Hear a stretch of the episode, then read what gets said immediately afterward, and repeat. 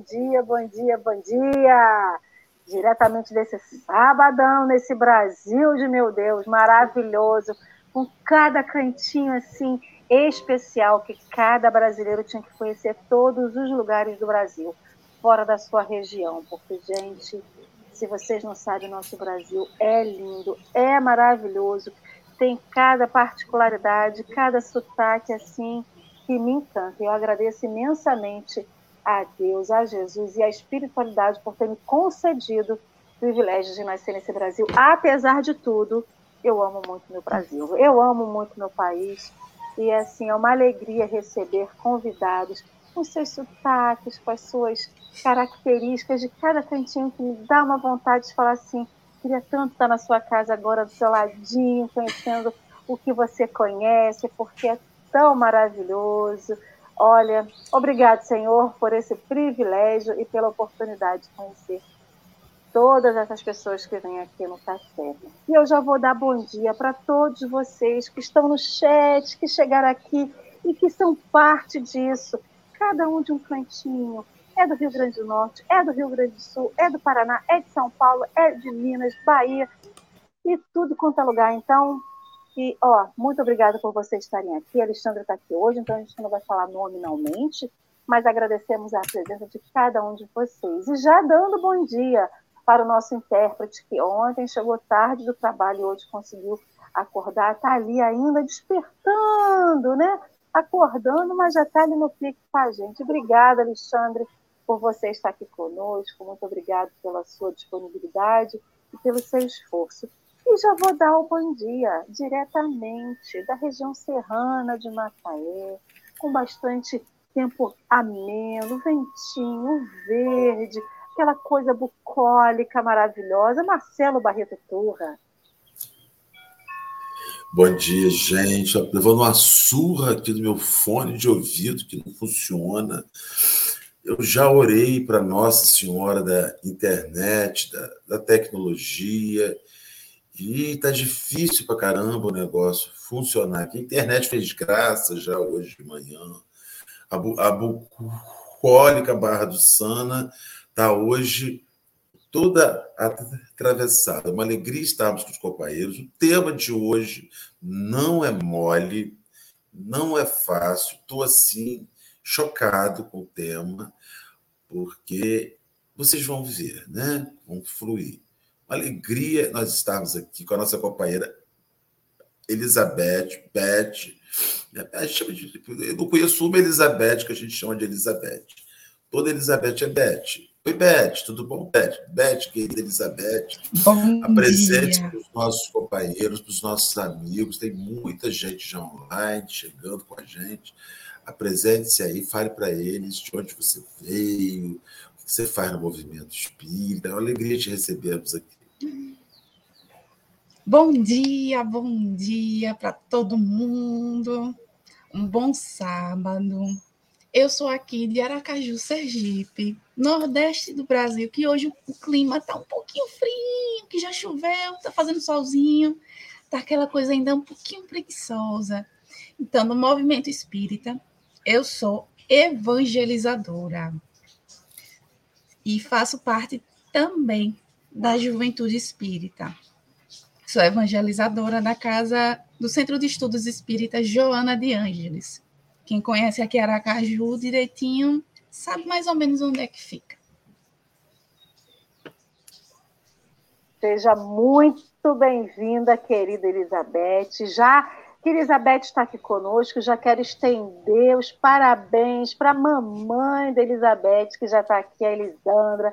Parabéns, querida, que Jesus abençoe imensamente sua vida, muita saúde, muita paz, muita alegria em viver e que sua caminhada seja sempre de muito aprendizado e de muito Jesus.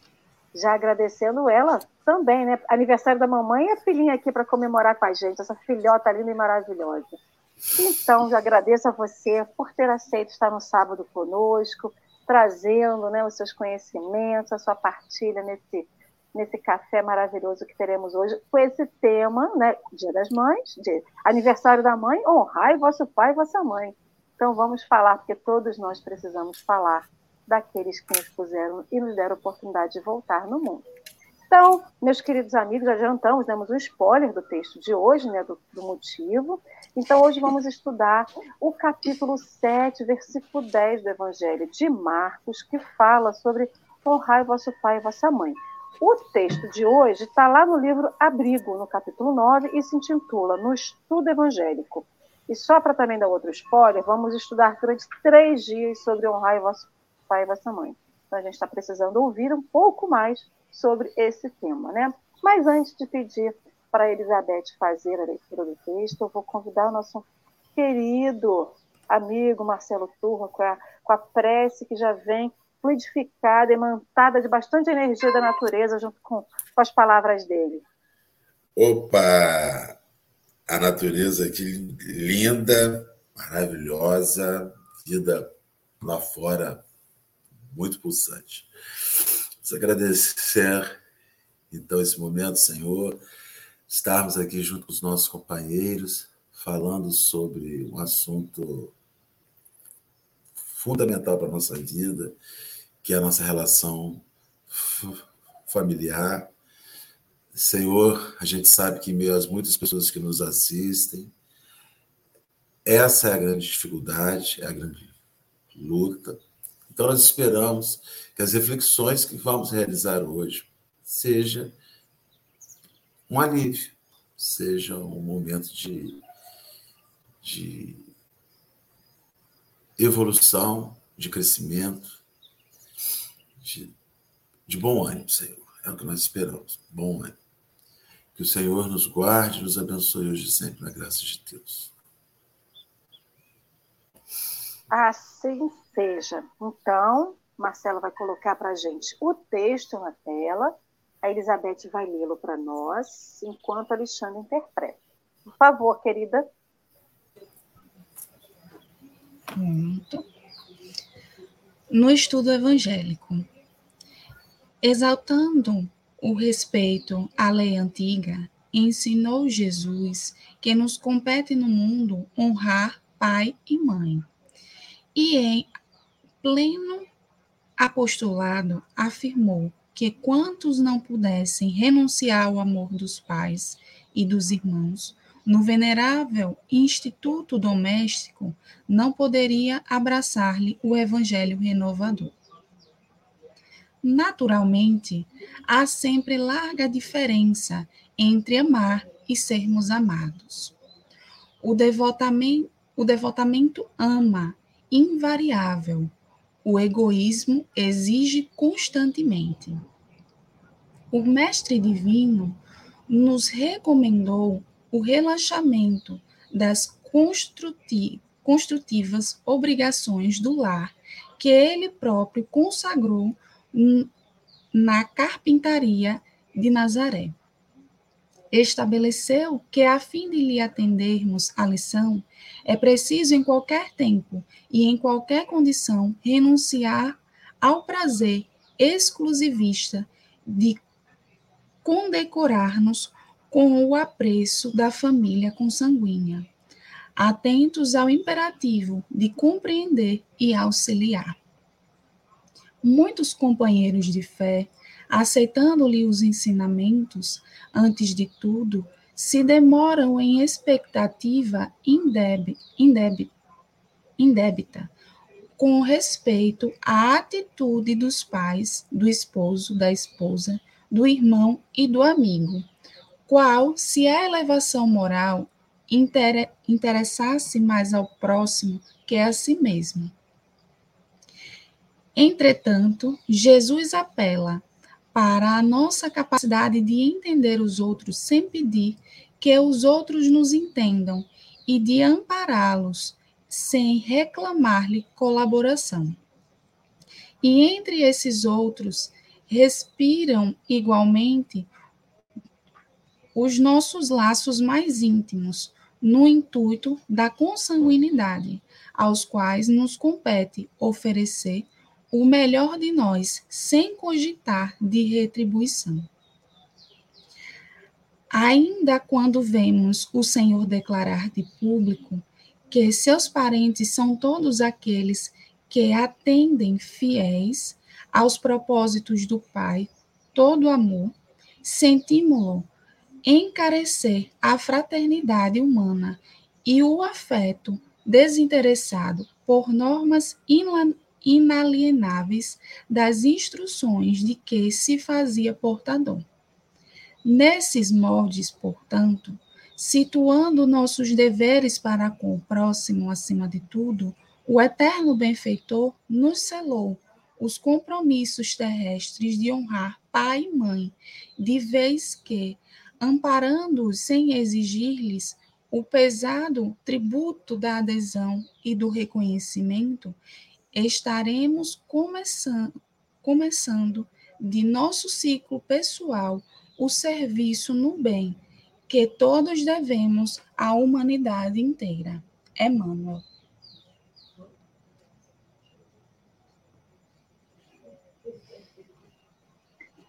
Podemos começar. Se quiser, pode começar a fazer suas reflexões, Elizabeth. Pode deixar. Então vamos lá para mais uma reflexãozinha. Né? Esse tema me pegou de jeito, confesso.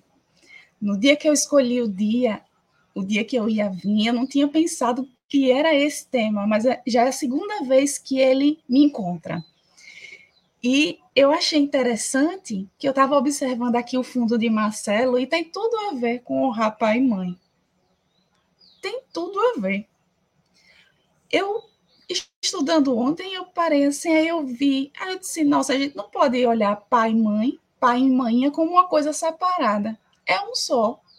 Porque quando a gente nasceu, a gente veio de um só, né? Pai e mãe juntou e ficou um só.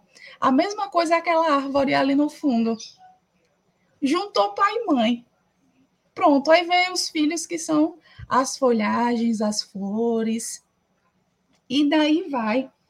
Mas tem uma coisa que eu achei muito interessante, né, que é a questão da renúncia. O renunciar, abrir mão. E quantas vezes a gente para para dizer, eu vou abrir mão? Eu vou abrir mão do meu orgulho, eu vou abrir mão do eu tenho razão, do eu estou com razão. E isso é, é muito frequente, assim, no lado dos filhos com os pais. Eu tenho razão, todo mundo quer ter razão.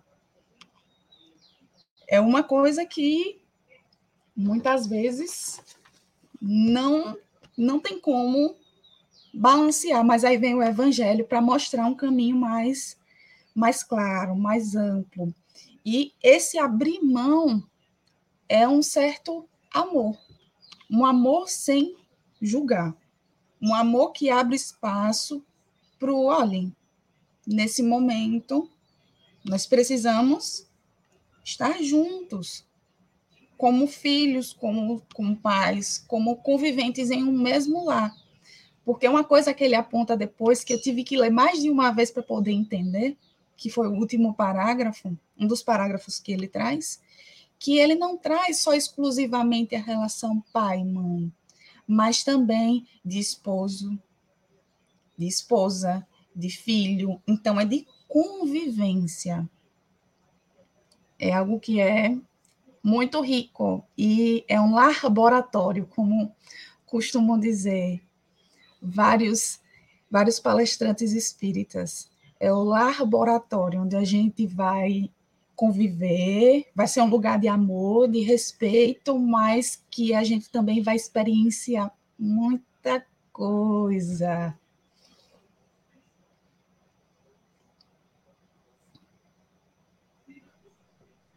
Marcelo, você quer fazer algum comentário? Eu estou percebendo aqui que o meu, a minha internet está oscilando para variar agora, agora de manhã.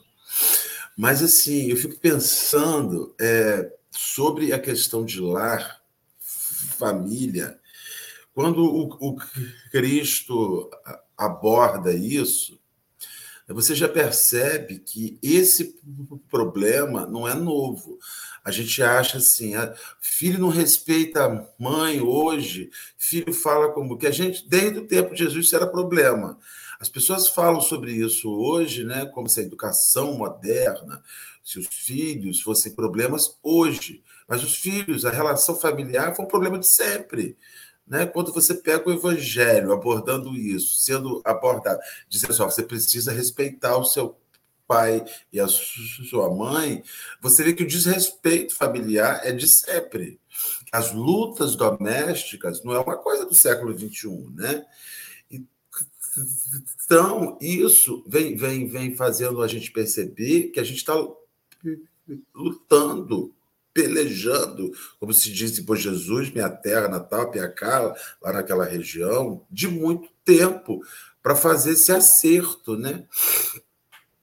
Agora, ele coloca uma, uma coisa, Emanuel bota uma coisa que é muito importante, é que não existe uma, uma relação feliz num lar enquanto você exigir reciprocidade, enquanto você exigir que você receba o que você dá. E isso é a grande luta da gente, é nós conseguirmos amar sem exigir, amar sem que efetivamente exista esse, essa obrigação de ser recíproco, essa obrigação de ser da mesma forma, né? Então, assim, isso me chama muito a, a, atenção. Nós não conseguimos amar ainda em mão única. A gente ama em mão dupla, né? Eu vou dar para Elizabeth, mas não espero menos do que isso de Elizabeth. Eu vou dar para Alessandra, mas não espero menos do que isso da Alessandra. Quando a gente percebe isso, meninas, no lar, eu percebo essa, essa mão, mão dupla. É igual presente de amigo culto, né? Você compra um presente chiquérrimo, carérrimo, e, e dá ao seu amigo oculto, e o outro vai te dar um sabonete alma de flores. Aí você fala assim, gente, gastei tanto dinheiro, ah, não participo mais não. As relações familiares, às vezes elas funcionam assim né? Você está oferecendo algo e não está recebendo algo da mesma maneira. Mas isso é um exercício de amor, né? um amor mão única, um amor que vai. Mas a gente é muito exigente. Né? Então, eu vejo esse, essa mensagem me lembrou muito sobre isso, sobre não esperar a reciprocidade daquilo que é bom, é fazer sua parte. É isso que, me, sei lá, me chamou isso. Não sei. É, enquanto vocês falavam, a gente visita né, um monte de coisa que acontece na nossa cabeça. Então, trazendo um pouquinho do que Marcelo falou, honrar vosso pai e vossa mãe faz parte dos dez mandamentos. Quanto tempo tem isso? Há quanto tempo a humanidade, ela, entre aspas, luta com esses sentimentos de posse, né? Porque assim, é o meu pai e a minha mãe, são os meus filhos. Então, se eu tenho que amá-los, eu tenho que amá-los do meu jeito, mas eles também têm que me retribuir do jeito que eu quero que eles me retribuam. Existe uma cobrança, né? Muito grande. E, e a primeira coisa que me chamou a atenção nesse texto foi justamente isso: a gente cobra, a gente faz uma barganha. Eu te amo, mas só se você me amar também. Olha, eu vou gostar de você, mas só se você me amar, se você gostar de mim também. O respeito, só vou te respeitar se você me respeitar também. E isso, lógico que o versículo ao qual a gente está se referindo fala de honrar vosso pai e vossa mãe, mas também pode ser o contrário, né? Porque os pais, eles, por mais que eles criem expectativas e tenham mais maturidade do que as crianças, tem muito essa questão de cobrar que as crianças retribuam a eles da forma que eles querem. E nós, né? Eu fiquei visitando a minha infância, as crianças que a gente que eu conheço, né? Então assim, o que a criança faz quando tem irmãos, né? Tem outros irmãos. Ah, mas o meu pai dá muito mais atenção para o fulano, não dá para mim. Olha, minha mãe botou o outro fulano no colo, não me colocou no colo. Então a gente fica numa disputa interna de quem vai receber mais afeto do pai e da mãe. E a gente se melindra e a gente se magoa porque a gente interpreta aquilo como se fosse menos amor. E aí eu fico imaginando, né, uma pessoa que tem a obrigação, está ali naquela obrigação, naquela missão, naquela parte de educar aquelas crianças e percebe que um é mais fraco do que o outro. que um é mais forte, não de força física, mas ele tem mais força para determinada ação, atitude, para sentimento. Então, ele tem que, o pai e a mãe, ele tem que estimular a criança, né? O adolescente naquela naquela potencialidade dele e naquela coisa que ele não tem tanto potencial, ele tem que inflar para que ele cresça. E ele tem que perceber as particularidades de cada criança. A criança, com seus olhos imaturos, o que, que ela percebe? Ah, está ensinando ele a andar de bicicleta enquanto eu aprendi a andar sozinho. Não, você não aprendeu a andar sozinho. A sua capacidade de andar de bicicleta era muito maior do que do outro. Então ele teve que dar mais tempo para que ele pudesse ter coragem para seguir, né, e andar de bicicleta. Você não, você já teve mais coragem, pegou a bicicleta e saiu andando. E a gente não percebe isso, então a gente interpõe, gente bota nesse caminho aí barreiras entre os pais, porque a gente se melindra, a gente se magoa, e a gente acha e bata a barreira entre os outros personagens da casa. Porque se o, se o Zezinho recebeu mais atenção do que o Joãozinho, o Joãozinho fica chateado. Então a gente vai botando barreira entre os pais, entre os irmãos, e a gente não se permite amar e reconhecer. Porque Emmanuel traz aqui justamente isso. Jesus apela para a nossa capacidade de entender os outros sem pedir que os outros nos entendam e de ampará-los sem reclamar-lhes reclamar colaboração. Então aí o, Zezinho vai pedir ajuda para o Joãozinho, o Joãozinho fala assim, não, mas você não teve atenção? Mais atenção do que eu? Se vira, vai lá. Não posso te compreender no momento, não posso te ajudar. E aí essas relações familiares vão perdendo, perdendo não, os elos vão ficando frouxos, né? vão ficando fracos. E aí a gente vê que é justamente o contrário, né? A gente não tem que espalhar, a gente tem que se agrupar, né? É porque é nesses elos que a gente tem que se fortalecer para o mundo.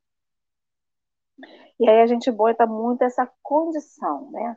Ah, mas meu pai precisa de ajuda agora e deixa Zezinho. Zezinho teve mais atenção do que eu. Só que o Joãozinho ele é mais forte, ele tem mais capacidade, às vezes, de dar atenção, de sentar e conversar. O Zezinho só vai ter a condição de dar banho. E aí a gente está falando de uma atenção física, né, material e tudo mais. Mas e o ouvir, o compreender, o aceitar, né? A gente vai colocando isso para outras pessoas quando nós mesmos temos essa capacidade. A gente vai delegando aos outros, porque a gente se melindrou tanto lá atrás e não compreendeu esse percurso, né? Marcelo com a internet dele, Nossa Senhora da Tecnologia, por favor, ajudai Marcelo onde quer que ele esteja. Então foi isso que eu fiquei imaginando, sabe? E realmente esse é um ponto né, que, que cala fundo no meu coração, que, que a gente tem as nossas questões para resolver. Também tem a questão, né, o ponto que precisamos enxergar as nossas potencialidades. Porque se a gente não consegue enxergar, quem é que vai enxergar? Aí é onde vem a parte do milindre, né? Do ficar emburrado, do ficar com raiva, do ficar chateado, das desavenças. Por quê? Porque a gente não consegue se enxergar também nesse processo. Às vezes, quem está fora consegue enxergar mais do que quem está dentro. Então, às vezes, o outro, o pai, a mãe, o irmão, enxergam mais na gente do que nós mesmos. Aí eu lembrei do filho pródigo. O pai sabia a potencialidade do filho, sabia até onde o filho podia ir, Sabia até onde a cordinha dele ia. Sabia, sabia até a extensão, a elasticidade todinha. Foi tanto que deixou ele ir. Ele foi. Ele foi. Quando ele viu que a cordinha dele já tinha esticado o que tinha de esticar, já tinha ido para onde tinha que ir, ele voltou. Mas ele não voltou porque o pai chamou. Ele voltou porque ele sentiu a necessidade de voltar. E quantas vezes a gente sente a necessidade de voltar e fica nessa se segurando? Fica se segurando pelo orgulho, pela vaidade. Não, eu não vou voltar porque eu não quero dar ousadia. Não, eu não vou voltar porque fulano é mais turrão do que eu. Eu não vou voltar, eu não vou voltar. E o outro, às vezes, fica na expectativa do nosso primeiro passo do passo que a gente vai dar para poder fortalecer aquilo. Porque é como dizem os amigos espirituais: se você tem condição, faça. Mas às vezes a gente tem condição e chega o orgulho, cola assim na gente, como que a gente está com frio. Cobre a gente e a gente fica, não vou sair daqui não, porque é confortável demais, é bom demais. Aí não arreda o pé. Não tira o pezinho dali para ir pedir uma desculpa, não tira o pezinho dali para conversar. E também tem o lado da expectativa.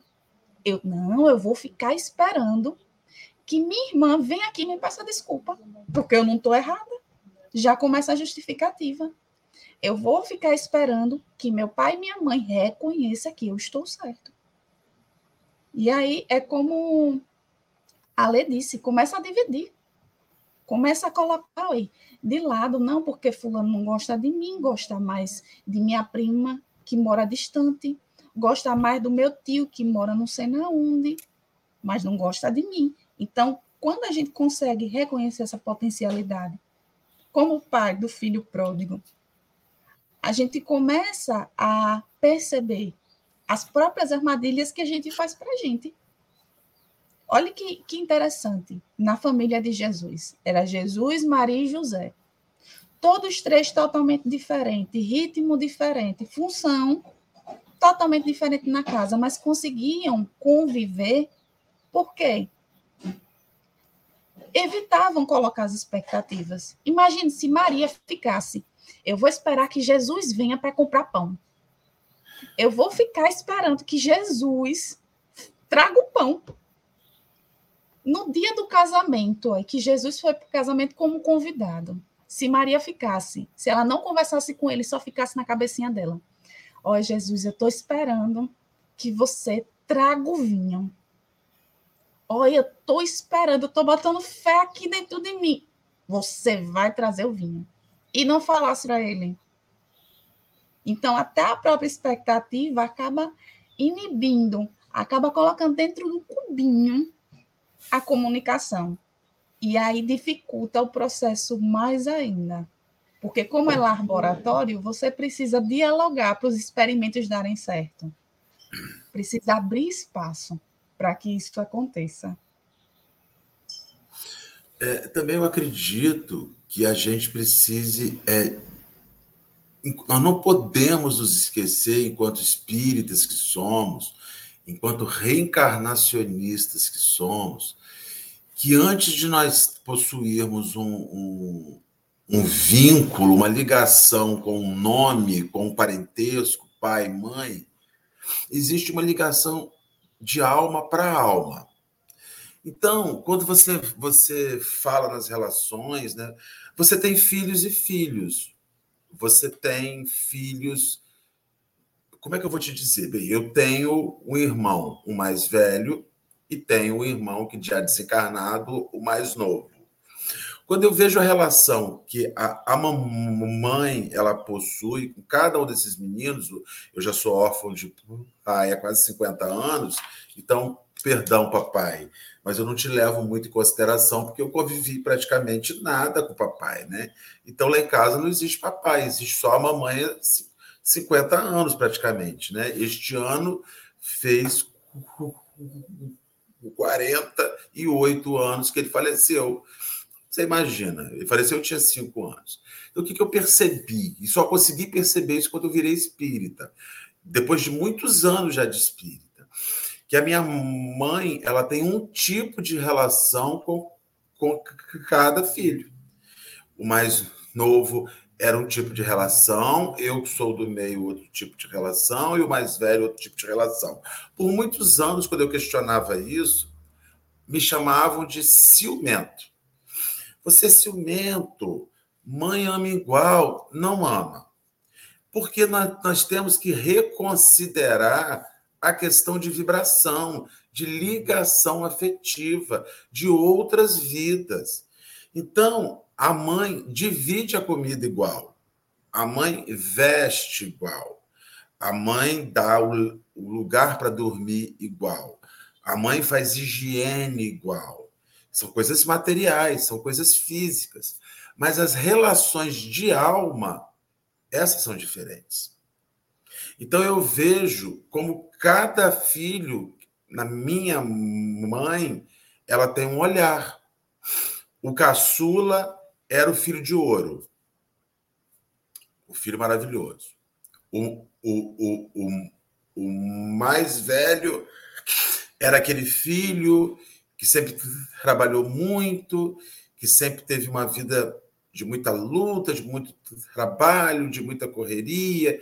Então, era aquele filho com quem ela tinha uma relação mais de zelo, de cuidado. E eu não sou o filho, eu sou o marido. Eu sou aquele que resolve, eu sou aquele que faz, eu sou a, aquele que aguenta, aguenta o rojão. Então, assim, eu custei a compreender esse olhar que ela tem para cada um dos filhos, o que não é menos amor, mas é um olhar de alma, né? É, é um olhar de alma. É, ela não olha para o gen, para o título, esse é meu filho, mas ela olha para a alma da Elizabeth. Então, Elizabeth, eu não sei se ela tem irmãos, né? A Alessandra tem um irmão e ela percebe, a gente fala assim: nossa, meu pai, a minha mãe tem uma. Não é, mas é um olhar, é a alma, ela não está olhando o título. E nós não podemos nos esquecer disso. A gente se esquece, às vezes, a gente espírita, acaba se esquecendo que ah, lá em casa eu trato todos iguais. Trata assim, dá a mesma comida, dá a mesma roupa, dá o mesmo sapato, matricula na mesma escola. Mas isso daí é só matéria.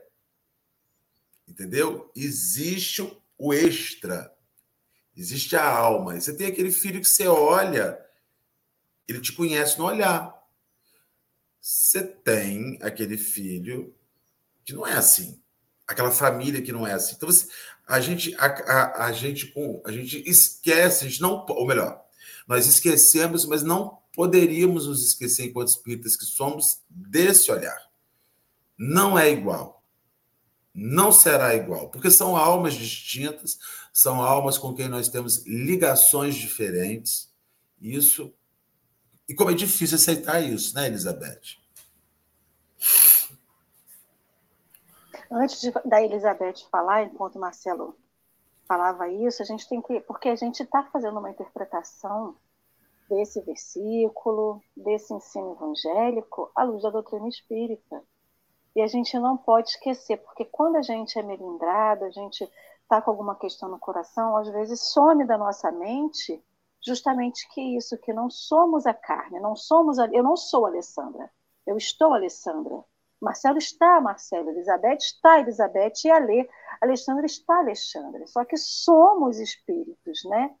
Então, essas afinidades que são construídas ao longo dos tempos das nossas existências, parece que some da nossa cabeça justamente quando bate na nosso ponto mais fraco, que é o afeto, é o amor, é a necessidade que a gente tem de ser amado, nessa cobrança que a gente faz justamente dentro do, do laboratório, que eu adorei isso, né? Dentro do laboratório, a gente cobra ser amado para que a gente seja amado. Então, esse esse gancho do Marcelo é muito importante, porque nós não somos, né? nós não, não somos o que a gente é agora, a gente está o que a gente é agora. Né? E é muito bom enxergar por esse, por esse lado, porque eu costumo enxergar da seguinte maneira: eu, como a Lê disse, estou agora Elizabeth, mas eu sou um arquivo enorme eu sou vários mundos dentro de um só agora. Então, percebendo isso, fica mais fácil de se perdoar, né? Aquele perdão que a gente precisa dar para nós mesmos no meio daquela relação. Fica muito mais fácil, porque as formas de amor são diversas. Diversas. O pai e a mãe ama a gente do jeito que ele pode amar, do jeito que ele entende o que é esse amor, o que é esse se doar. Então, tem de novo a danadinha da irmã expectativa. Eu espero que ele me ame desse jeitinho assim, assim, assim, assim. Mas eu não consigo entender que aquele foi o melhor que ele pôde dar. Aquele, aquele tantinho que muitas vezes para a gente como filho é pouco, foi o melhor. E uma coisa muito interessante é que, às vezes, na posição de pais, esquecemos o que é ser filhos no meio da relação. Então, parece que o tempo corre tão rápido e vira tão rápido pai e mãe, principalmente agora na modernidade, que o lado do eu também sou filho acaba ficando um pouquinho de lado.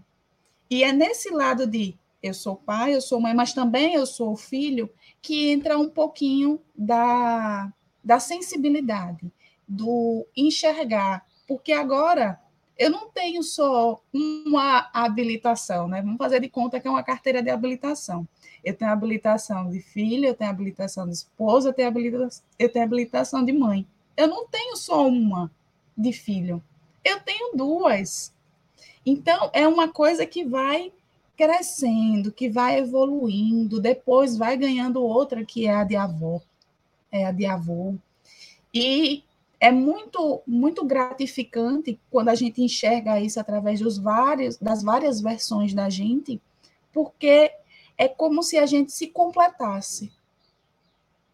É trazendo de forma mais simples a natureza em si, a nossa própria natureza de novo, voltando ao fundo de Marcelo, que eu achei maravilhoso.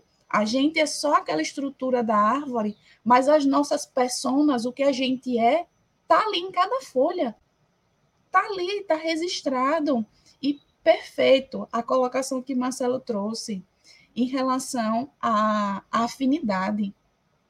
Quando a gente enxerga isso a partir de cada folha, a gente consegue se confortar. Às vezes o filho mais velho ele fica emburrado porque ele diz: Eu trabalho tanto e meu irmão mais novo ganha tudo de graça. E eu trabalhei tanto, eu suei tanto, eu estudei tanto. E ele ganha tudo de bandeja. Mas aquele esforço vem também do espírito, que já tem lá no DNA dele, na estrutura dele, o selo de trabalhador. A característica eu já ouvi bastante lá na casa espírita. Tem aquele trabalhador que é assim, esse daqui é para pegar no pesado.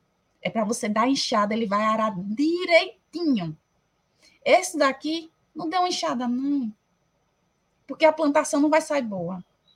Não vai sair perfeitinha, não vai sair daquele jeitinho que nasce daquele jeitinho. Então, é o jeito de cada um. O pai e a mãe conseguem enxergar isso às vezes.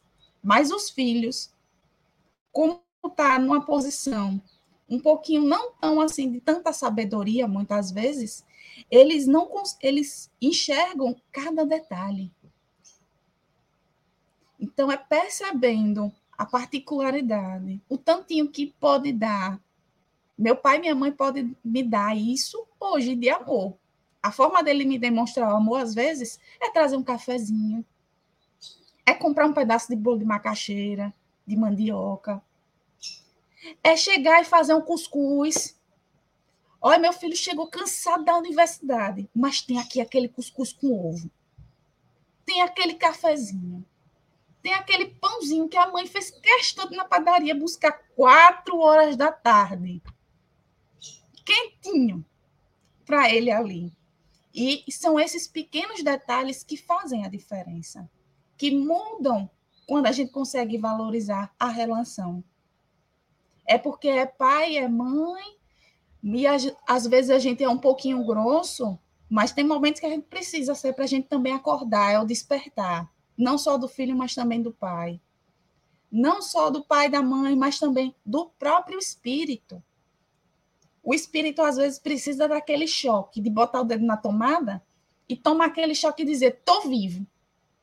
Eu estou aqui para trabalhar, mas também para ser feliz um pouco e para aprender a ser amado, que muitas vezes a gente não aceita. A gente quer amar todo mundo. Eu amo meu gatinho, eu amo meu cachorrinho, eu amo meu pai, eu amo minha mãe. E a mim? Onde é que eu estou nesse processo? Então, é um aprendizado de amor que ele se estende, que ele se estica demais. Mas para isso a gente tem que estar tá desperto. E o despertar é uma coisa que vai sendo modificado de espírito para espírito. Posso falar rapidinho, Marcelo? Pode. Enquanto você falava, pegando o ganchinho do Marcelo, a gente tem que lembrar que, como espíritos, e quando a gente renasce, a gente renasce onde a gente precisa estar. Quando a gente vai crescendo, vai tomando ciência de quem a gente é e vai achando que vai ficando independente, né? Adolescente, aquela coisa toda. Mas eu não escolhi essa família, eu não escolhi esses pais. Esses pais não me amam porque a gente está falando de relações de afinidade e de necessidade de estar junto. Então, essas relações familiares nem sempre são tão, entre aspas, harmônicas. Por mais que a gente compreenda que cada irmão tem atenção e afinidade que precisa estar, os pais eles não, eles não aceitaram essa, essa entre aspas, missão de receber alguém com o objetivo de falhar, mas eles falham, eles erram, porque também são espíritos que estão no seu processo de aprendizado. Então, tem famílias que a gente vê estruturada, mas tem família que não é estruturada. Tem família que o pai abandona aquela família, ele deserta né, do seu papel de pai vivo e vai embora. Tem mãe que deserta, deserta, deserta do seu papel de mãe e vai embora. Tem pais, ambos, né, um ou outro ou ambos, que infelizmente enveredam pelo caminho do vício e desertam do papel de pai e mãe. Então, essas relações de afinidade que os espíritos constroem e, e, e se intercorrelacionam durante as outras existências é muito importante, até para que a gente possa compreender o honrar vosso pai e vossa mãe. Saúde, Marcelo. É que eles possam compreender essa necessidade de honrar vosso pai e vossa mãe.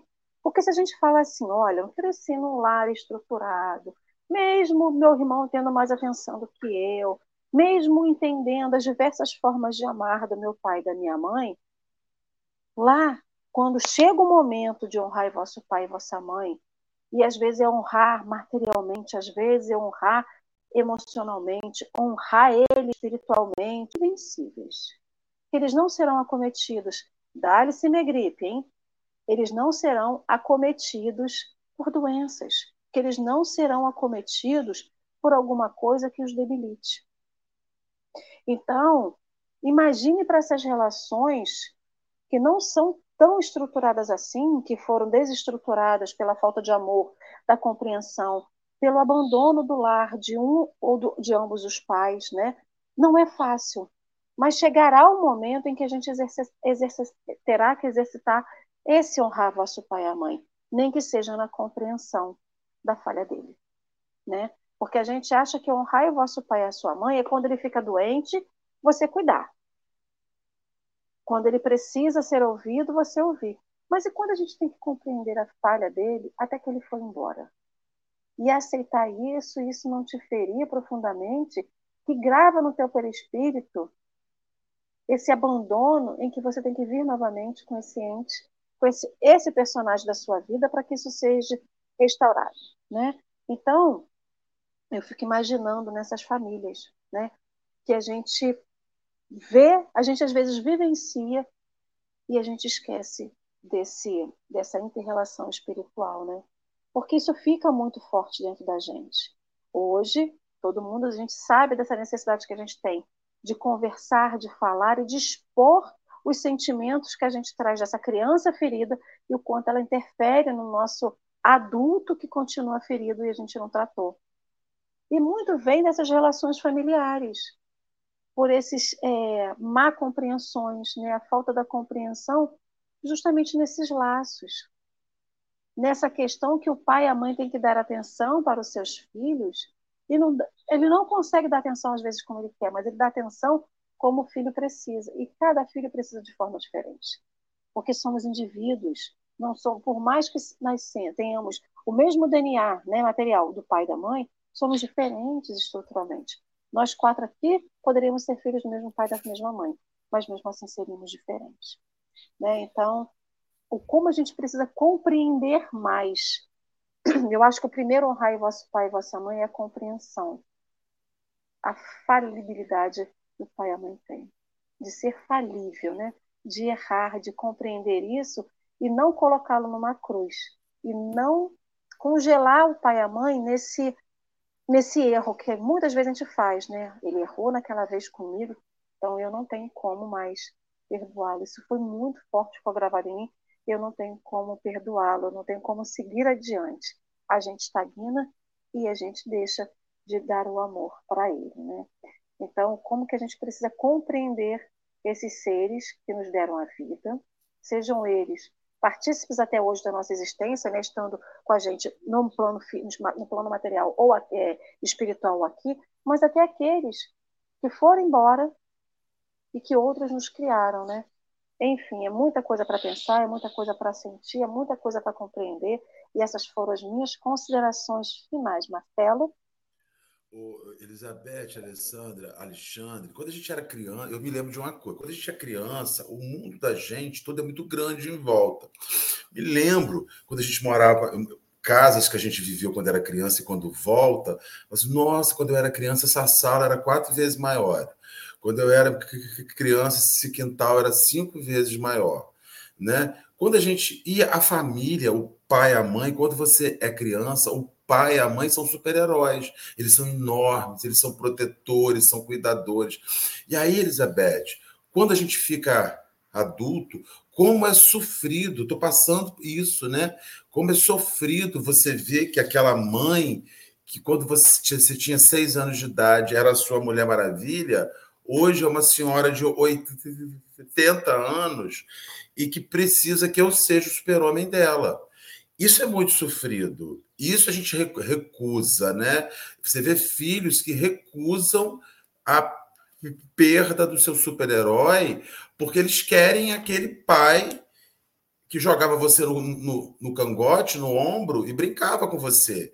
Só que com 80 anos de idade, minha mãe tem vai fazer agora em abril 82, então eu já percebo o, o quanto ela não pode me dar mais fisicamente o que me deu quando, quando tinha 50, tinha 40. E como a, gente sofre e como a gente exige, tem horas que eu, eu fui descobrir com o tempo e com terapia, foi uma mistura. O tempo, a doutrina espírita e a terapia, que ela, ela está vivendo um processo natural de envelhecimento e que eu não posso cobrar daquele familiar a mulher de 40 anos, de 30 anos. E isso é um sofrimento enorme que nós passamos enquanto filhos.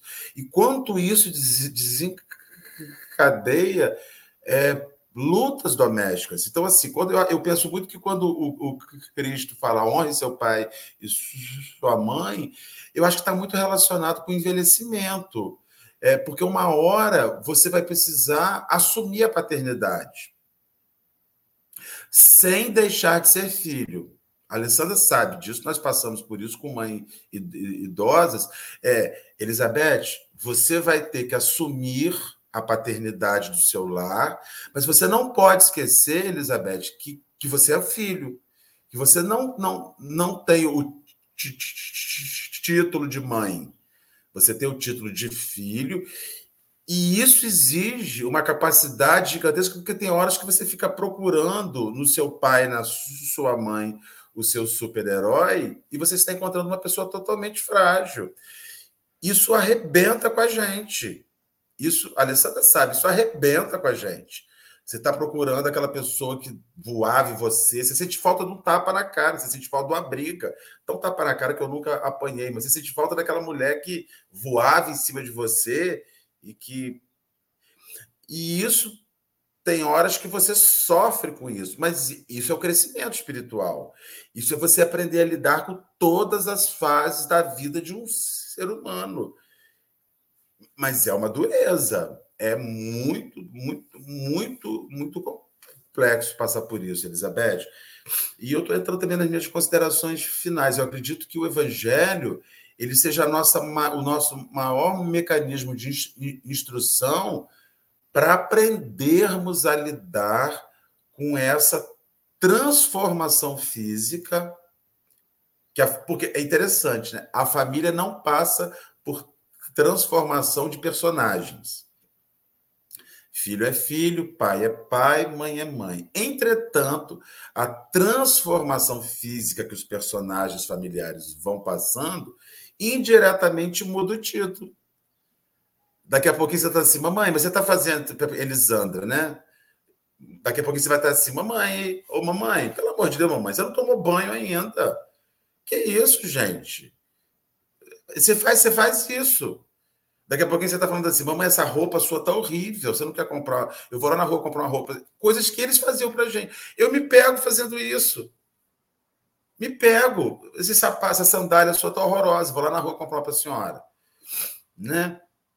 Me pego na farmácia comprar os remédios. Tudo que ela fazia por mim, né, naquela época, eu faço hoje.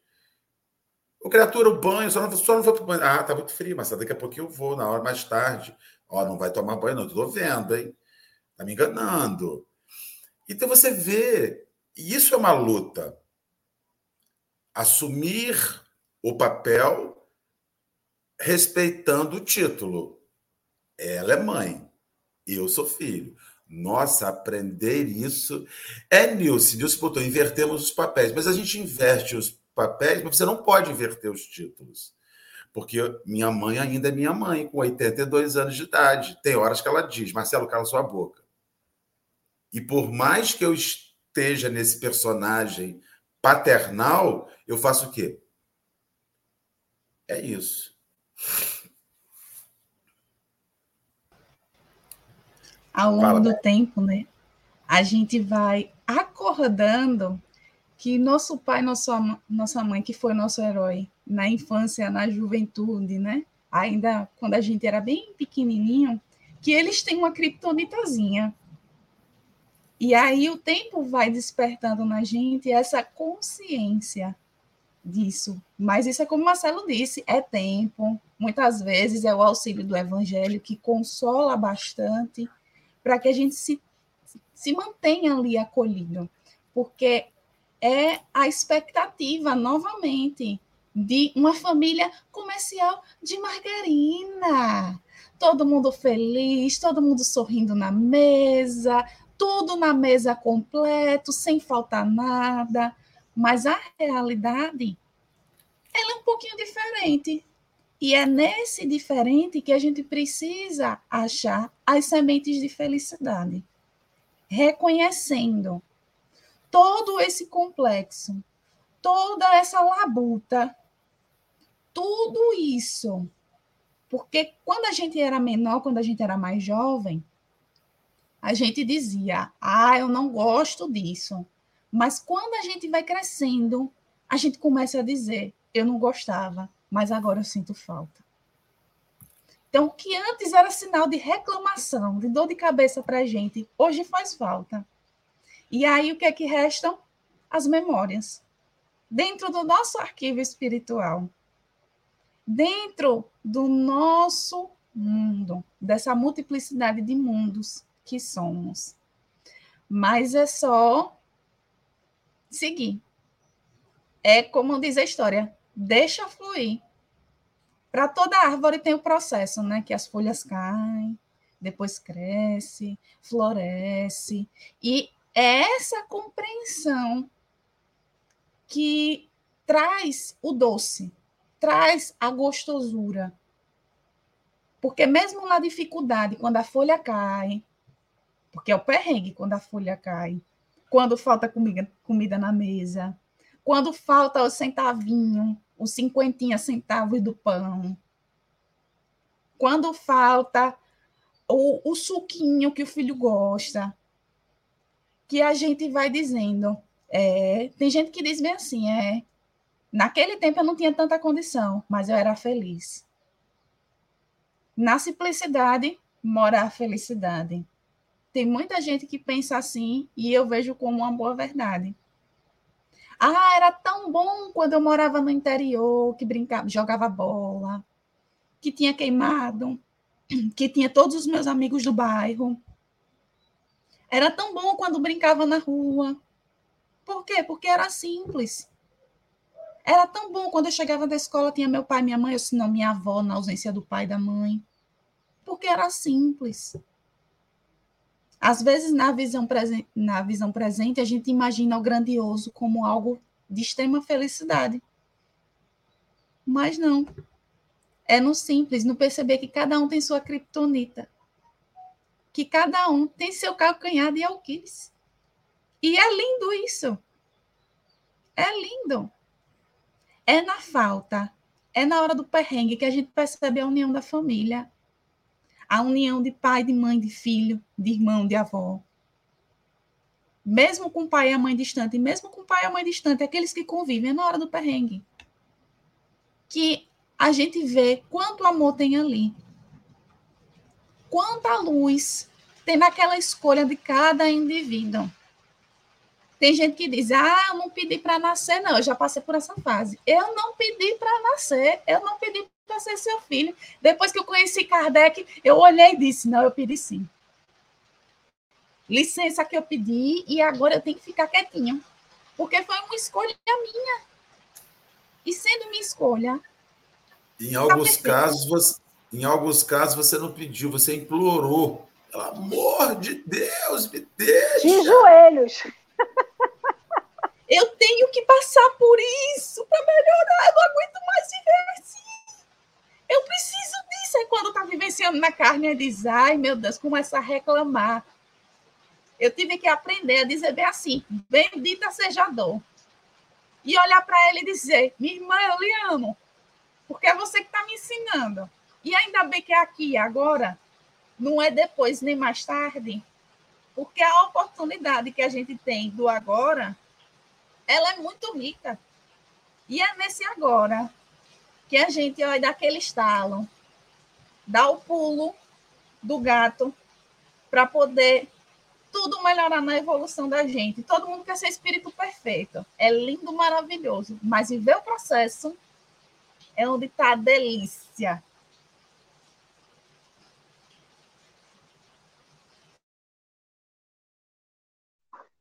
Meu povo, aí o café, a internet do Café com o Evangelho hoje ficou ao delírio com Elizabeth, né? Porque realmente é um doce de criatura, com essa voz maravilhosa, com esse sotaque abençoado por meu Deus. Olha, gente, e esse tema, vocês estão falando, eu estou visitando tanta coisa na minha cabeça. E a gente, quando escolhe aqui o café, o Henrique falou essa semana, né? A gente escolhe o dia que a gente pode, a gente não sabe o tema, a gente não sabe o convidado. Mas como que a espiritualidade coloca a gente, né? Então, assim, ter um pai ou uma mãe que precisa da gente, quando a gente ainda continua precisando deles, não é fácil de lidar, porque Marcelo falou bem né, dessa questão, mas a gente escolhe, a gente continua filho a gente pode ser filho com 90 anos que a gente vai procurar o colo do pai e da mãe. A gente vai procurar o ouvido do pai e da mãe. A gente vai procurar o conselho do pai e da mãe. Só que chega um momento que a gente não encontra mais isso. A gente encontra um ser dependente da gente. Então, não é fácil. Mas, graças a Deus, a gente tem a doutrina espírita. Graças a Deus, temos os nossos anjos guardiões. Graças a Deus, temos tudo isso que Jesus nos deu de ensino, de de testemunho para que a gente possa compreender um pouquinho mais, aceitar mais e se doar mais, porque é o que a gente precisa. Então, antes da nossa querida convidada fazer o seu encerramento hoje, eu quero deixar um abraço carinhoso a cada um de vocês, a nossa gratidão por vocês estarem aqui com a gente hoje, um ótimo sábado. Então, Elizabeth, minha querida, por favor, deixo você então com a leitura do seu poema e a prece final, por favor. É amar, né? E esse é o título. Amar. Independente das relações. Porque assim, o maior desejo da gente é amar. Amar sem medidas, amar a vida. Grata seja a vida pela infinita oportunidade. Pai, mãe, tesouro e fonte viva. Viva força, viva esperança, viva luz. No caminho do aprendizado, na estrada da redenção. Aprender a conviver, aprender a perdoar, aprender a ser sol, no meio da chuva, no meio do vento, no meio da tempestade. Mesmo na carência de luz, luz que ilumina e mostra o caminho a seguir. Luz que clareia as dores na contínua evolução. Evolução que ensina a frear e a acelerar. Na sabedoria de viver, para assim ser gratidão e pura gratidão. Gratidão que nos ensina a amar como Cristo nos amou, em todas as esferas por onde passou. E é desse jeitinho, e é nesse clima de gratidão, porque a gente escolheu estar tá aqui. É difícil, mas a gente escolheu. Que a gente vai agradecendo por mais um café. Agradecendo pela oportunidade que o nosso amado Jesus nos deu. E olha que delícia visualizar isso como uma forma de gratidão por nos deixar esse evangelho de amor como forma de consolo para os nossos corações, recheando os nossos espíritos de muita paz, de muita luz ao longo de todos os dias e em meio às dificuldades, clareando as inúmeras esferas deste planeta de amor, nos mostrando que o caminho é o amor. E agradecendo por esse amor doído, por esse amor feliz, por esse amor que muitas vezes nos constrange, para que possamos, ao enxergar esse amor, identificá-lo em nós e no nosso próximo, e trazermos para nós a plena luz as nossas relações e a nossa vida. Só gratidão, Jesus. Só gratidão, Senhor, por este planeta azul. Só gratidão por esta evolução e por mais uma oportunidade. Em meio a essas tantas esferas, aqui estamos neste planeta azul. Que assim seja.